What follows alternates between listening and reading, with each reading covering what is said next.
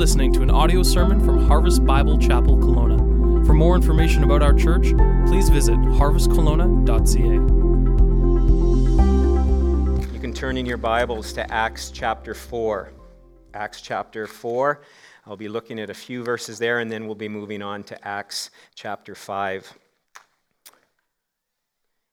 In AD 31, on a hill called Mount Calvary, Jesus died on a cross between two criminals. On the third day, he rose from the dead in victory. He appeared to his disciples and then to more than 500 people at one time.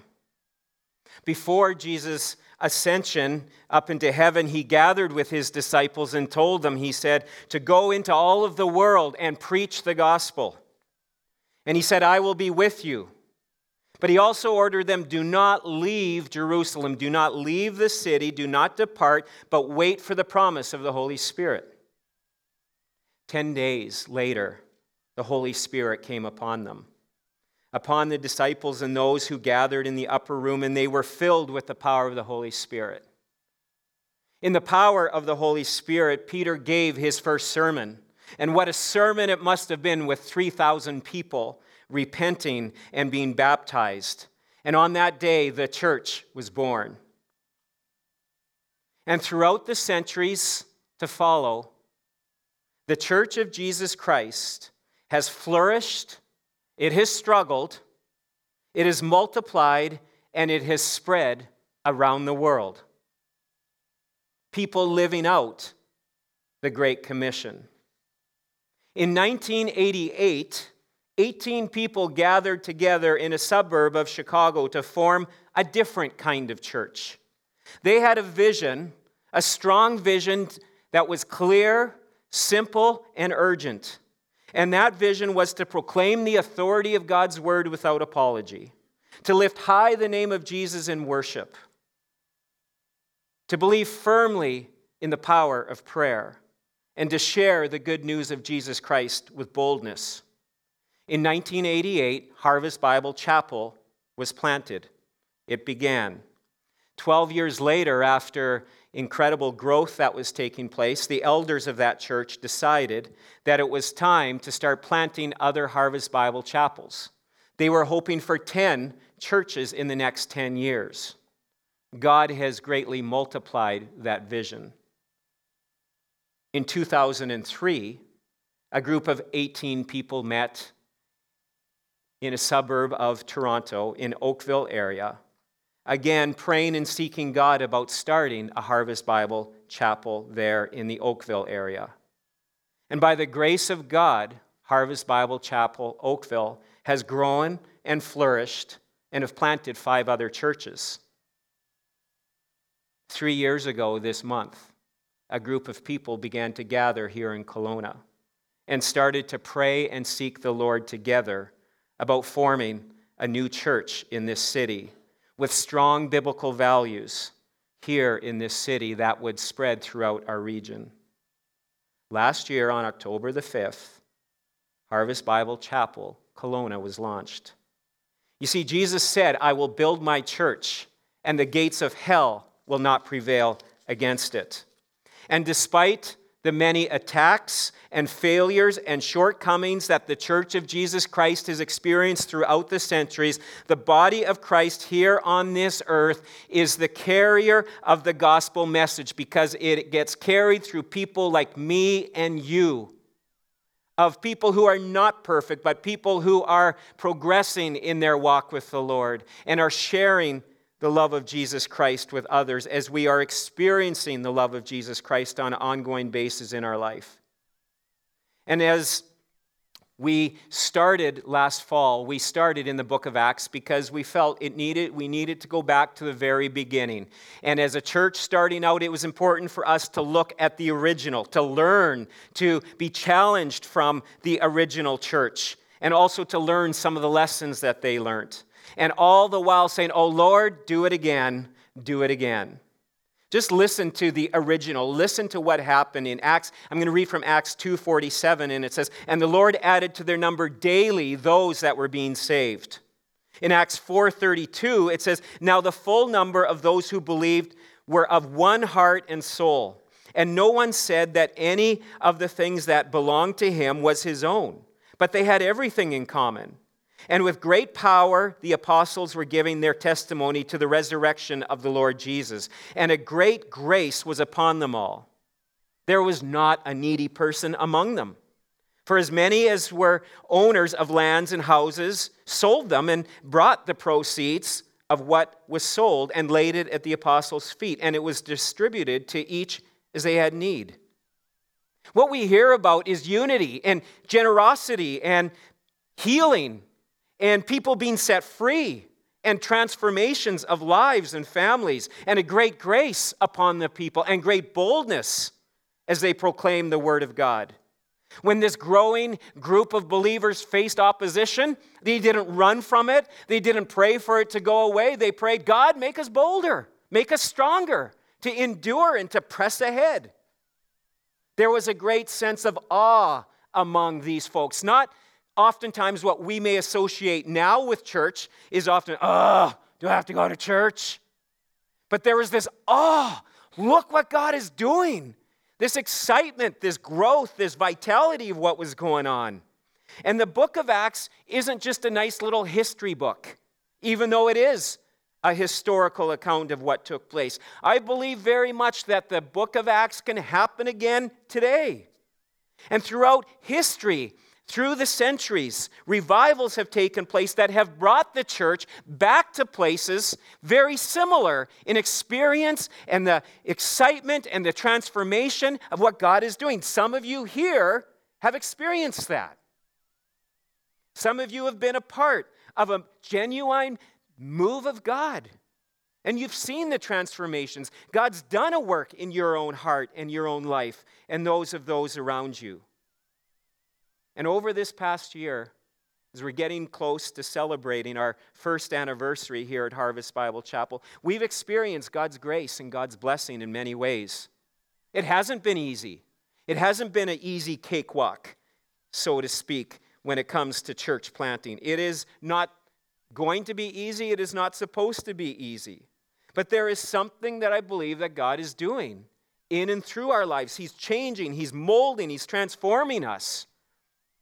And even over the last few weeks, as we've transitioned from Dr. Knox School and, and uh, actually, before that, a year ago at this time, we were meeting on Sunday nights at the Lutheran Church, holding our, our core group meetings there. And then we transitioned to the gymnasium at Dr. Knox and started holding services there. And then for a number of weeks, we moved from the, from the gym to the lobby at Dr. Knox School. And, and now we've moved here. And so we've had a number of location changes over the last little while. And even over the last number of weeks, as we've been trying to get used to this new facility and, and as they're working out all the sound around in the technical things. There's a lot of meetings and discussions that happen Sunday, in between the week of just how we can grow and improve different aspects here to make our setup and, and make our experience here just, just move as, apart as many obstacles as we can so that people can worship the Lord together.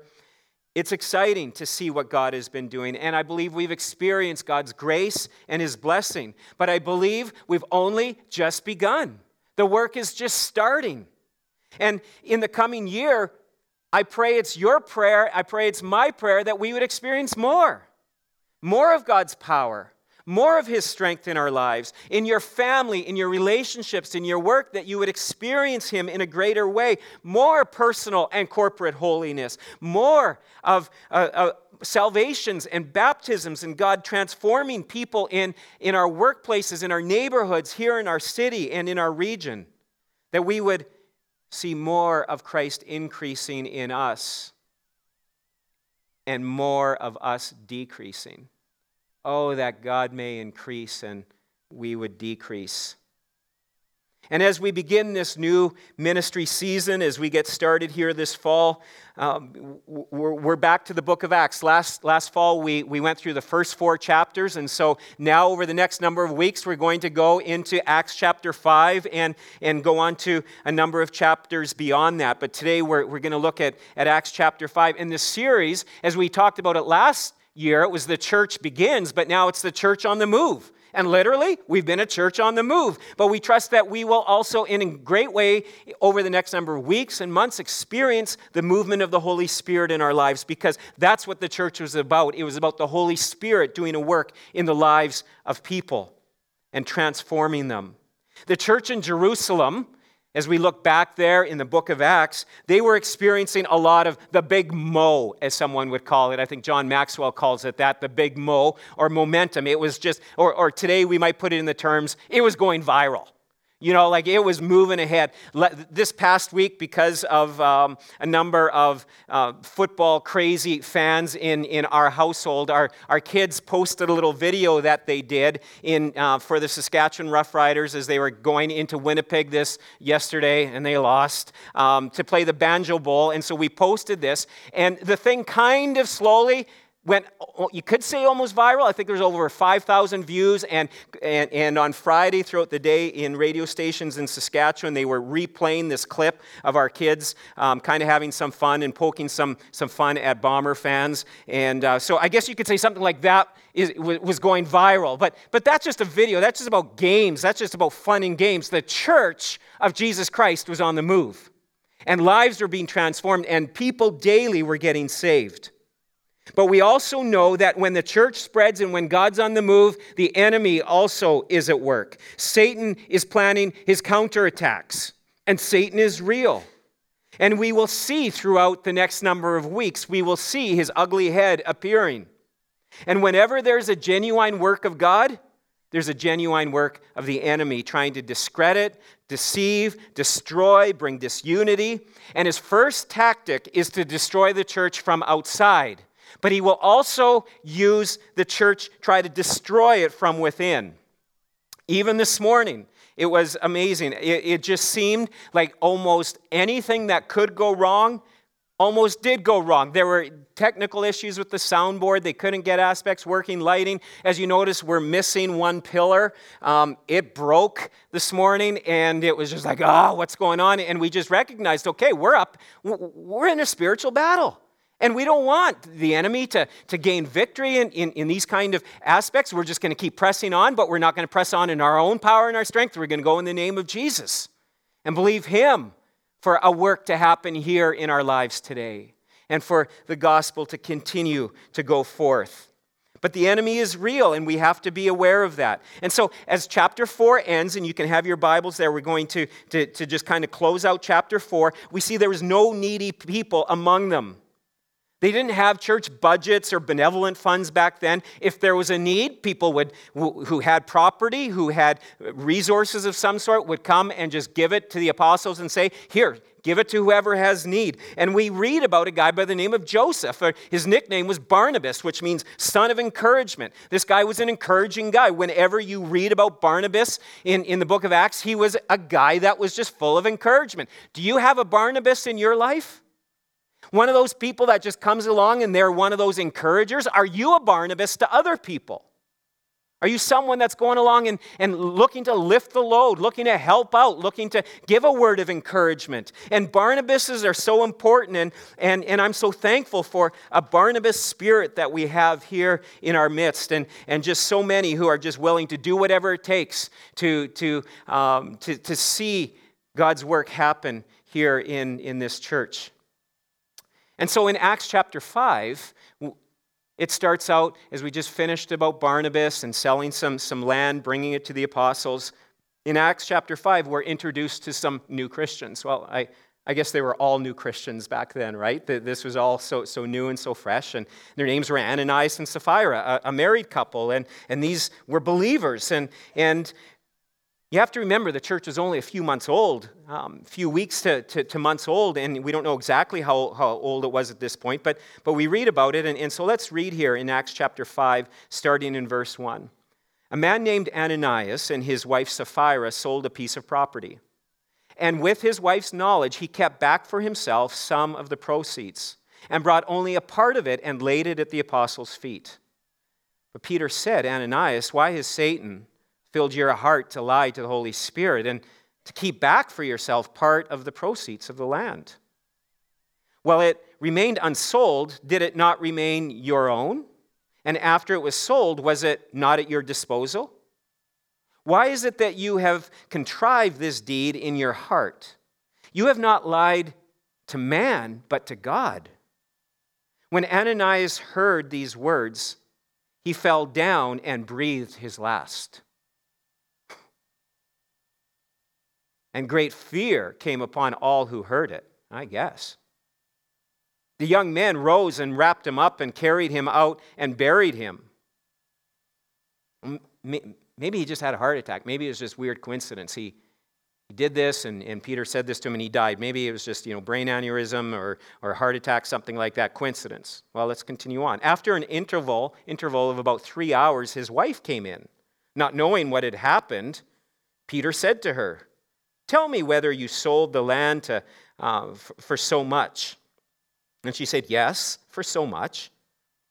But Peter said to her, How is it that you have agreed together to test the Spirit of the Lord? Behold, the feet of those who buried your husband are at the door, and they will carry you out. Immediately she fell down at his feet and breathed her last. When the young men came in and they found her dead, they carried her out and buried her beside her husband. Wow. That's, that's kind of a big deflate gate right there, isn't it? everything going awesome and all of this is happening and all of a sudden these people bring this offering present it to peter and boom they die three hours later she dies it's like hold the phone. What's going on here? Folks first of all I encourage you to write this down in your notebook or, or on those um, connection cards to, to take, take some notes here. First of all what do we learn from this passage? This, this passage has an important lesson and, and teaching for us here today. First of all we see sin is serious. Sin is very, very serious. And what Ananias and Sapphira did, I mean, in selling their property and keeping back for themselves a portion of it, there was nothing wrong with that. That was okay that they, they took and, and, and, and sold the property, gave it to the disciples. The problem is they lied. They, they were misleading, and, and they made it sound like they were giving all the proceeds when really they were keeping some of it on their own.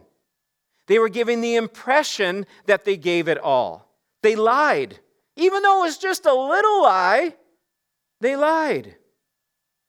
They were craving the applause of those around them. They sought the glory for themselves rather than understanding the glory and the holiness of God.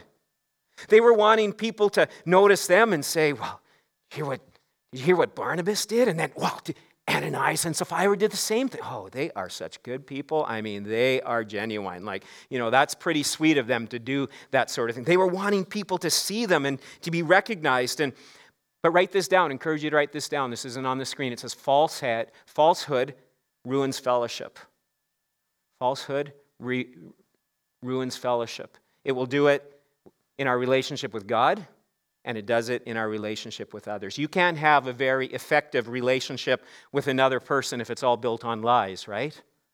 You're not going to be able to trust someone who is always lying to you, or, or you're then, when they actually do speak the truth, you wonder, okay, are they actually telling me the truth? And the same in our relationship with God. If we are not trustworthy, it ruins our relationship with Him. For Ananias and Sapphira, it proved to be a deadly sort of thing. And yet, this shows us the seriousness of sin. That even just a little lie, a little hypocrisy, a little, you know, just fudging of the numbers here a little bit, little by little, we start to become comfortable with areas of sin. But sin murkies the water, it starts to contaminate. Here this morning, we have some, some, some wonderful water in, in this nice little jar and uh, filled up at filled it up at the water tap today, didn't? Okay, good. I'm glad it's from there and not maybe someplace else. And, and so, you know, it's, wow, needed that. Good water, good, pure Kelowna, spring fed water, I'm sure, from the sewer, not the sewer lines, the water lines along Springfield, you know. So, so here we have this water. Wonderful. Now, I also have this. Now, now this is um, we live in, uh, in an area where there's quite a bit of deer, and even the other morning, I, I, I, caught four predators in my backyard in our garden munching away and managed to scare them before I could take any more proactive measures. And, um, and I won't tell you what those proactive measures are, but I, I was trying to, to, to deal with them. And, but we also have this thing, I guess it wasn't working too well. It, it, it's to spray on plants, and it's supposed to keep deer away. Now, um, this stuff is made with 16.7% um, pig's blood and a bunch of other things. And the smell of this is incredible. I mean, it is bad. I gave it to a few guys this morning just to take a little whiff of it, you know, and, and it, it just like, it, it's almost like the smelling salt. It is bad. If afterwards you want to come and I'll spray a little bit on you, people will stay away from you. Um, I mean, just, I mean, terrible, terrible stuff. Um, not sure if it's working for deer. Now, okay, so now I have this nice water and, you know, just, well, uh, it's a good thing the trigger was turned off. We'll just uh, a little. Okay. Um, anyone want to drink this now? I mean, really, it's not that bad. It's a little discolored, but anyone want some of this now? Nate? No? Thomas? Not interested, are we? No. Y- you want some, Dwayne? I saw that hand go up. For 20 bucks. Uh, okay, well, for 20 bucks, um, I, would pay you, pay you that, Dwayne. okay. Okay, are you a man? Yeah, okay, well, we just won't continue on with that. Okay, so you know, uh, you're allergic to pork, right? Maybe that's the problem. You know, uh, that would be a lie um, to say that. But, but okay, so we wouldn't even think of you know, drinking that, I mean, just seconds before I, I put that in there, we'd have no problem. Just what, you know, you would have had a sip out of the jar, you know, but now it's rather contaminated. I wouldn't touch it. You wouldn't touch it. You know, the same kind of thing can happen in our own soul. Sin contaminates. And just one little squirt, one little thing spreads that contamination throughout. Look at that, that stuff is spread throughout. You're not going to find a piece, a part of, particle of that water that's going to be good to drink now. It's all been contaminated. And that's what sin does. Sin is a serious thing. We often think it's not a big deal. It's just one little spray. It's just one little, you know, little white lie, one little twisting, but it contaminates and it can ruin relationships with others, but ultimately it hinders our relationship with God. And it's so easy to fall into the same kind of trap as Ananias and Sapphira. We want to look amazing, we want to look put together in the eyes of others. And this is a trap we can fall into. We want others to think we're more spiritual than we are. We, we maybe like to give the impression that, that, you know, about our prayer life and, and, and the time we spend in the Word, and, and we just say kind of the right thing that, that just even puts us in the right light that, oh, people would hear that and say, oh, how, how holy is that person? Oh, they're, they're so mature in their faith. Or, you know, maybe we give the impression that we're, we're super generous, and in reality, we're so tight that we squeak when we smile you know and but we, we like to give the impression that that we're very generous. And pastors i mean can easily easily i mean fall into this kind of trap you know especially when it comes to attendance markings within a church you know and and, and let's say the attendance of a church is 120 people. You know pastors have a tendency to then say as they're talking to some pastor buddies or you know kind of you know talking it out and some so how many people are in your church? Well around you know getting close to 150 you know, when, when really it's at 120, but we, we kind of like to round things up because it makes us look a little more successful or, or, or, you know, like, wow, look at them. And, and we have to keep fighting these kind of tendencies. I remember, I, I think I've shared this before, it was some time ago, how th- there was a time that I would write emails, send emails, and then I would wait. I didn't know how to set the timer on my email kind of thing, but I would get up early in the morning, and before I would spend time with the Lord in prayer and in Bible reading, I would go turn on my computer and I would send those emails so people would see the time that those emails came and would think, wow, what a godly pastor. He's up so early doing the work of the Lord. Like, eh, how evil is that, right? You know, and, and I know I'm in good company because, in one way or another, you folks probably do the same thing from time to time. We try to look a little better, a little, you know, smarter, little wiser than maybe we really truly are. It's about leaving it, walking in humility rather than in pride and, and look and, in, in just having that right look.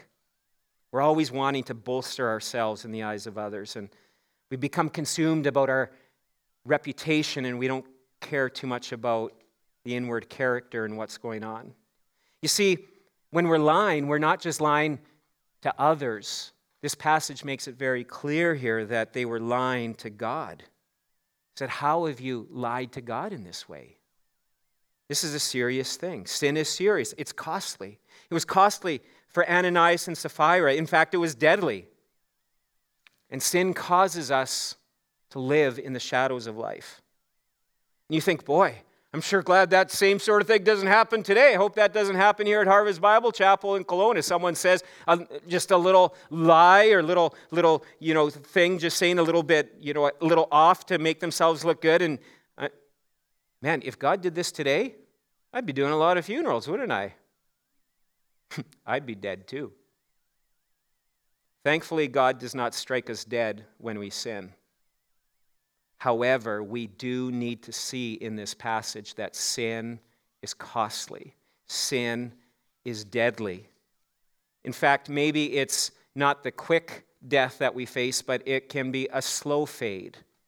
And that's where I believe many of God's children and why the church of Jesus Christ, oftentimes today around our world, is powerless is because instead of slowly allowing God to transform and, and grow us in areas of holiness, we're living in the shadows and we're lacking power. And what happens when we live in the shadows and we live these kind of lives, it results in a powerless life because we're not experiencing the power of the Holy Spirit. It means that we have a joyless walk with God because we're always concerned about our reputation and whatever others think. And we have an ineffective witness. People are saying, I don't want to be like that person because people will see right through it eventually. Living in the shadows of hypocrisy, of unconfessed sin, affects us. It will affect us even physically. King David in Psalm 34, I encourage you to read this this week. Just write down Psalm 34 and, and to read it. But here's in verse 3, he says, For when I kept silent, and this is when he was concealing his, his sin, his, his adultery, and his murder that he had committed. And remember, he, he tried to hide it and just cover it over and make sure it wasn't that big, big of a deal and kind of look like instead of the hero, instead of the zero that he was in that. And he says, For when I kept silent, my bones wasted away through, my, through groaning all day long. For day and night your hand was heavy upon me. My strength was dried up as by the heat of summer. You see, sin wears us down. You ever been working outside and it's hot, and, and especially here in the Okanagan, it's, it's hot, it's dry, and, and you're just so thirsty, and, and yet you're just so tired and so worn out? That's what sin does as we walk in a life of sin and we're not dealing with it. In Romans, Paul said, For the wages of sin is death, but the gift of God is eternal life. Well, where, where was the gift of God? Where was the grace for Ananias and Sapphira? You know what? God used them as an example for his early church. And look at in verse 11 then, and it says, And great fear came upon the whole church and upon all who heard of these things. Could you imagine? I mean, the news spreading so quickly about what happened that day to Ananias and Sapphira. Did you hear what happened to Ananias? I was there. I saw it. They gave this offering, and, and Peter talked to him. All of a sudden, boom, Ananias was dead. And then a little while later, same thing happened to Sapphira. I'm not going around there. What's going on? I don't want to have anything. To, I mean, I can't believe it. I mean, what's going on here? And, and there was a, this, this fear among the people. There was an important lesson here for this young church. Sin is serious and we can't be casual about it. But another important lesson for them is that God is holy. And we see the holiness of God all throughout the Word. You read it about it in the Old Testament, you see it into the New Testament over and over again. We see, yes, God is a God of love, He is a God of mercy, He's a God that is also just, and He's also, though, holy and He's pure. He has not been contaminated with sin. And 1 Peter 1:16, the guy who stood there when Ananias and Sapphira fell dead, he said in, in that passage in 1 1 Peter 1:16 he says, "Be holy." God is telling us, "Be holy as God is holy." We are to have the same holiness as God. You say, fat chance, how could I ever have the holiness of God? I mean, you see who I'm married to? There's no way I could be holy. That's what my wife would be saying to, about me and, and about the opportunity for her to be holy. Look at who she's married to. My father in law would agree with that, who's here today as well. None of us. I mean, we cannot be holy on our own. That is why we have Jesus. And because of Jesus' sacrifice on the cross for us, when we receive Christ as our Savior, in an instant, in a moment, boom, we are forgiven. We are justified.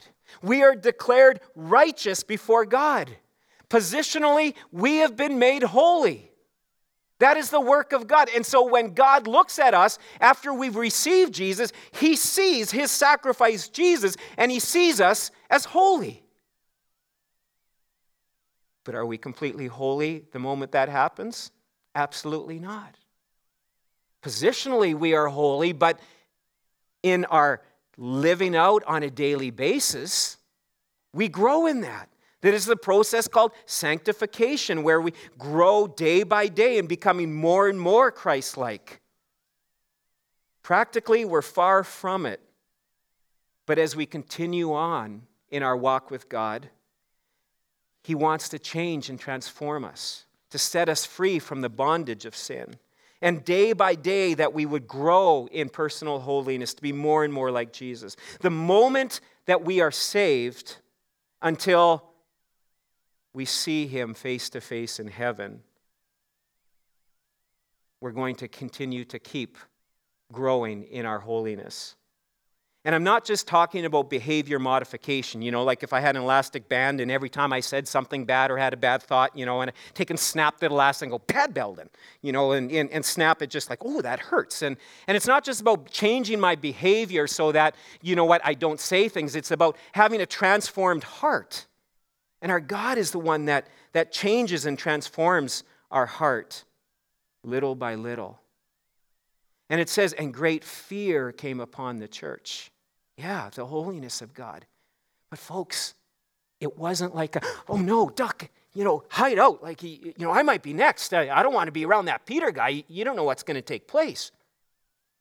That word for fear came upon the church was a reverence and an awe. And as they saw the holiness of God, the people didn't run away from it, they ran towards it they ran towards this God. Because this brings us to another thing we see here in this passage. Finally, we see that grace flows freely.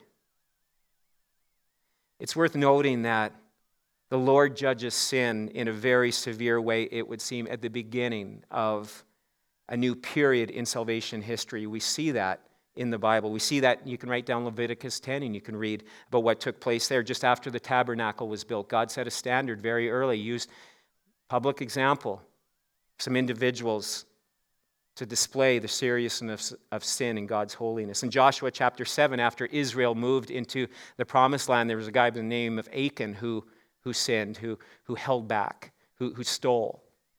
And God dealt with him.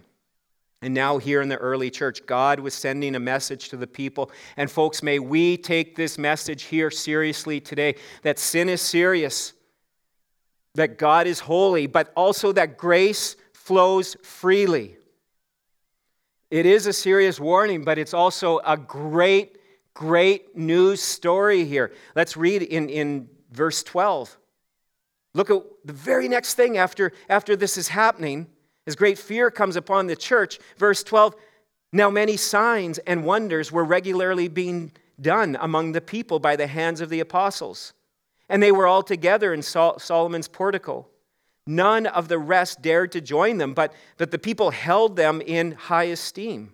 And more than ever, believers were added to the Lord, multitudes of both men and women, so that they even carried out the sick and into the streets and laid them on cots and mats, that as Peter came by at, came by, at least his shadow might fall on some of them.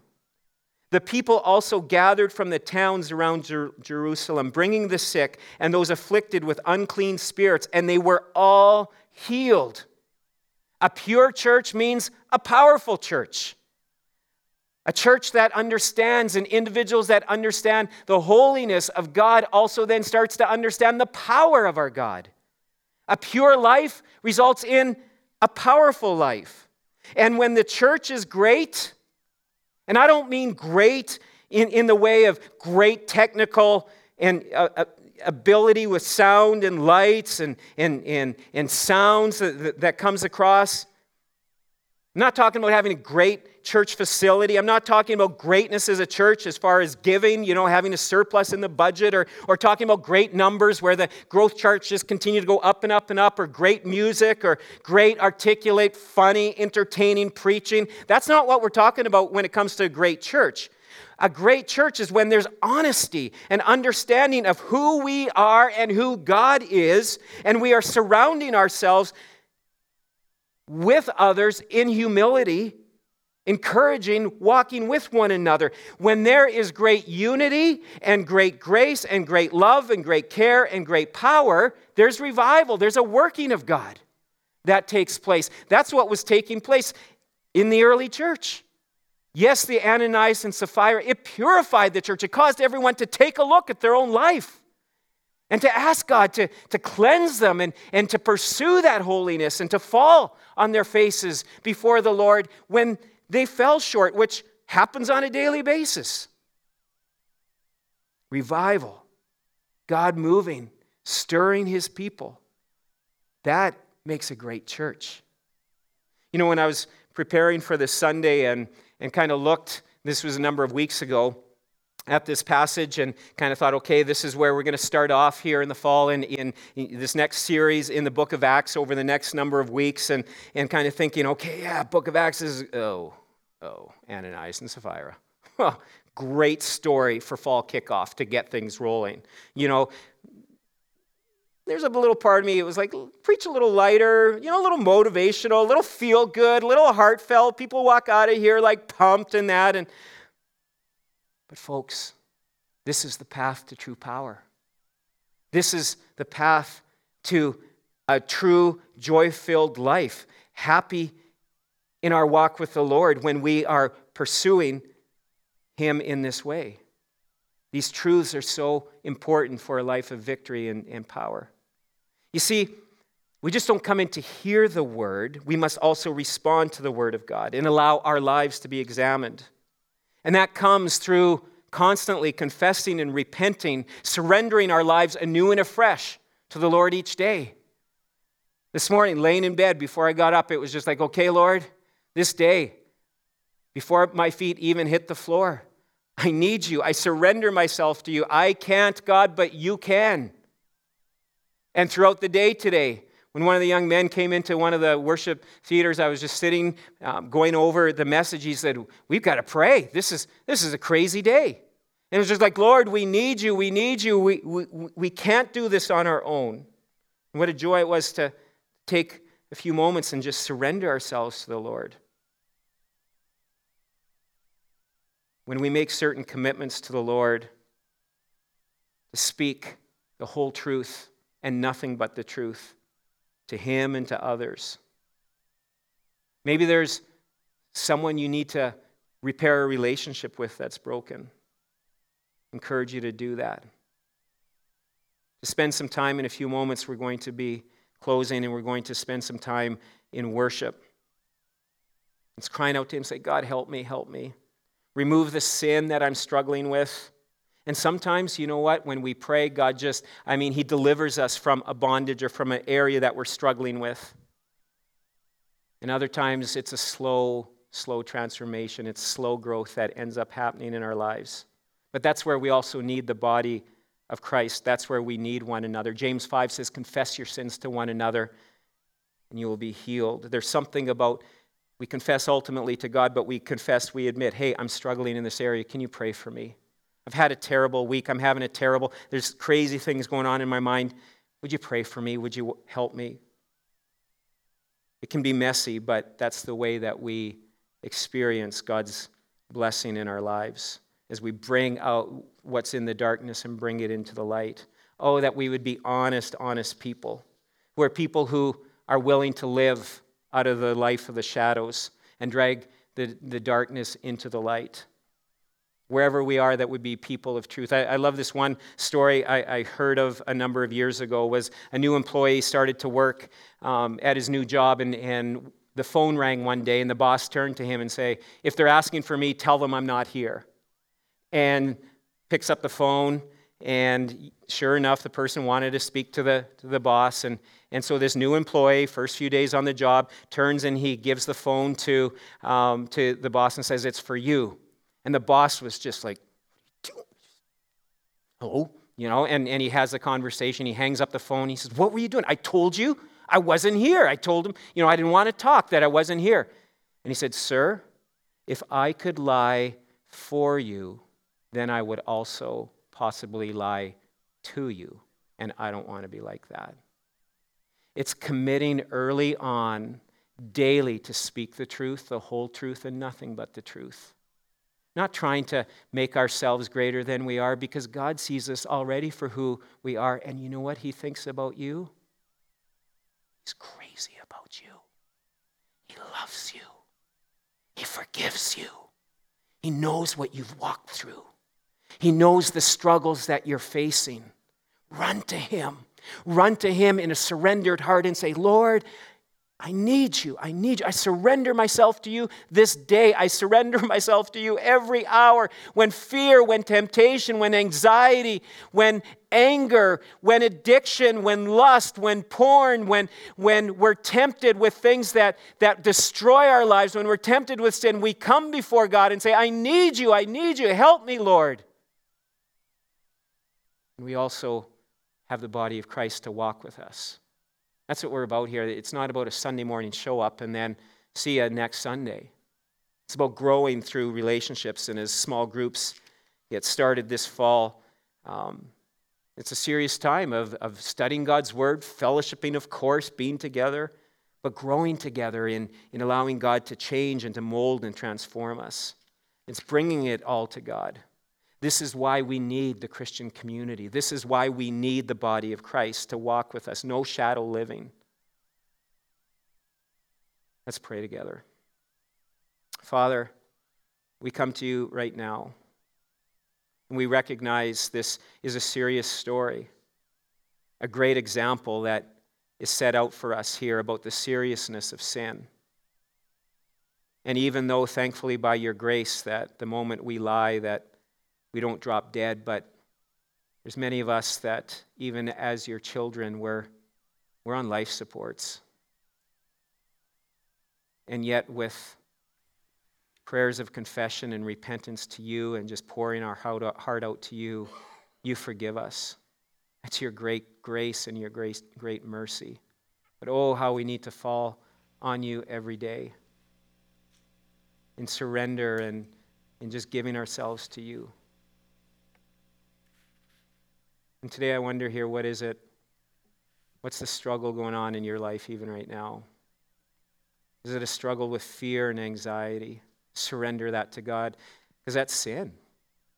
That's saying, God, I can't trust you for the outcome. I've got to take matters into my own hands. Confess that before God. Run to Him. Have others who will stand with you. Be in the Word. Finding out that perfect love drives out fear. Is it anger? Is it lust? Is it addiction? Is it pride? Is it depression? Prone to hide and, and run?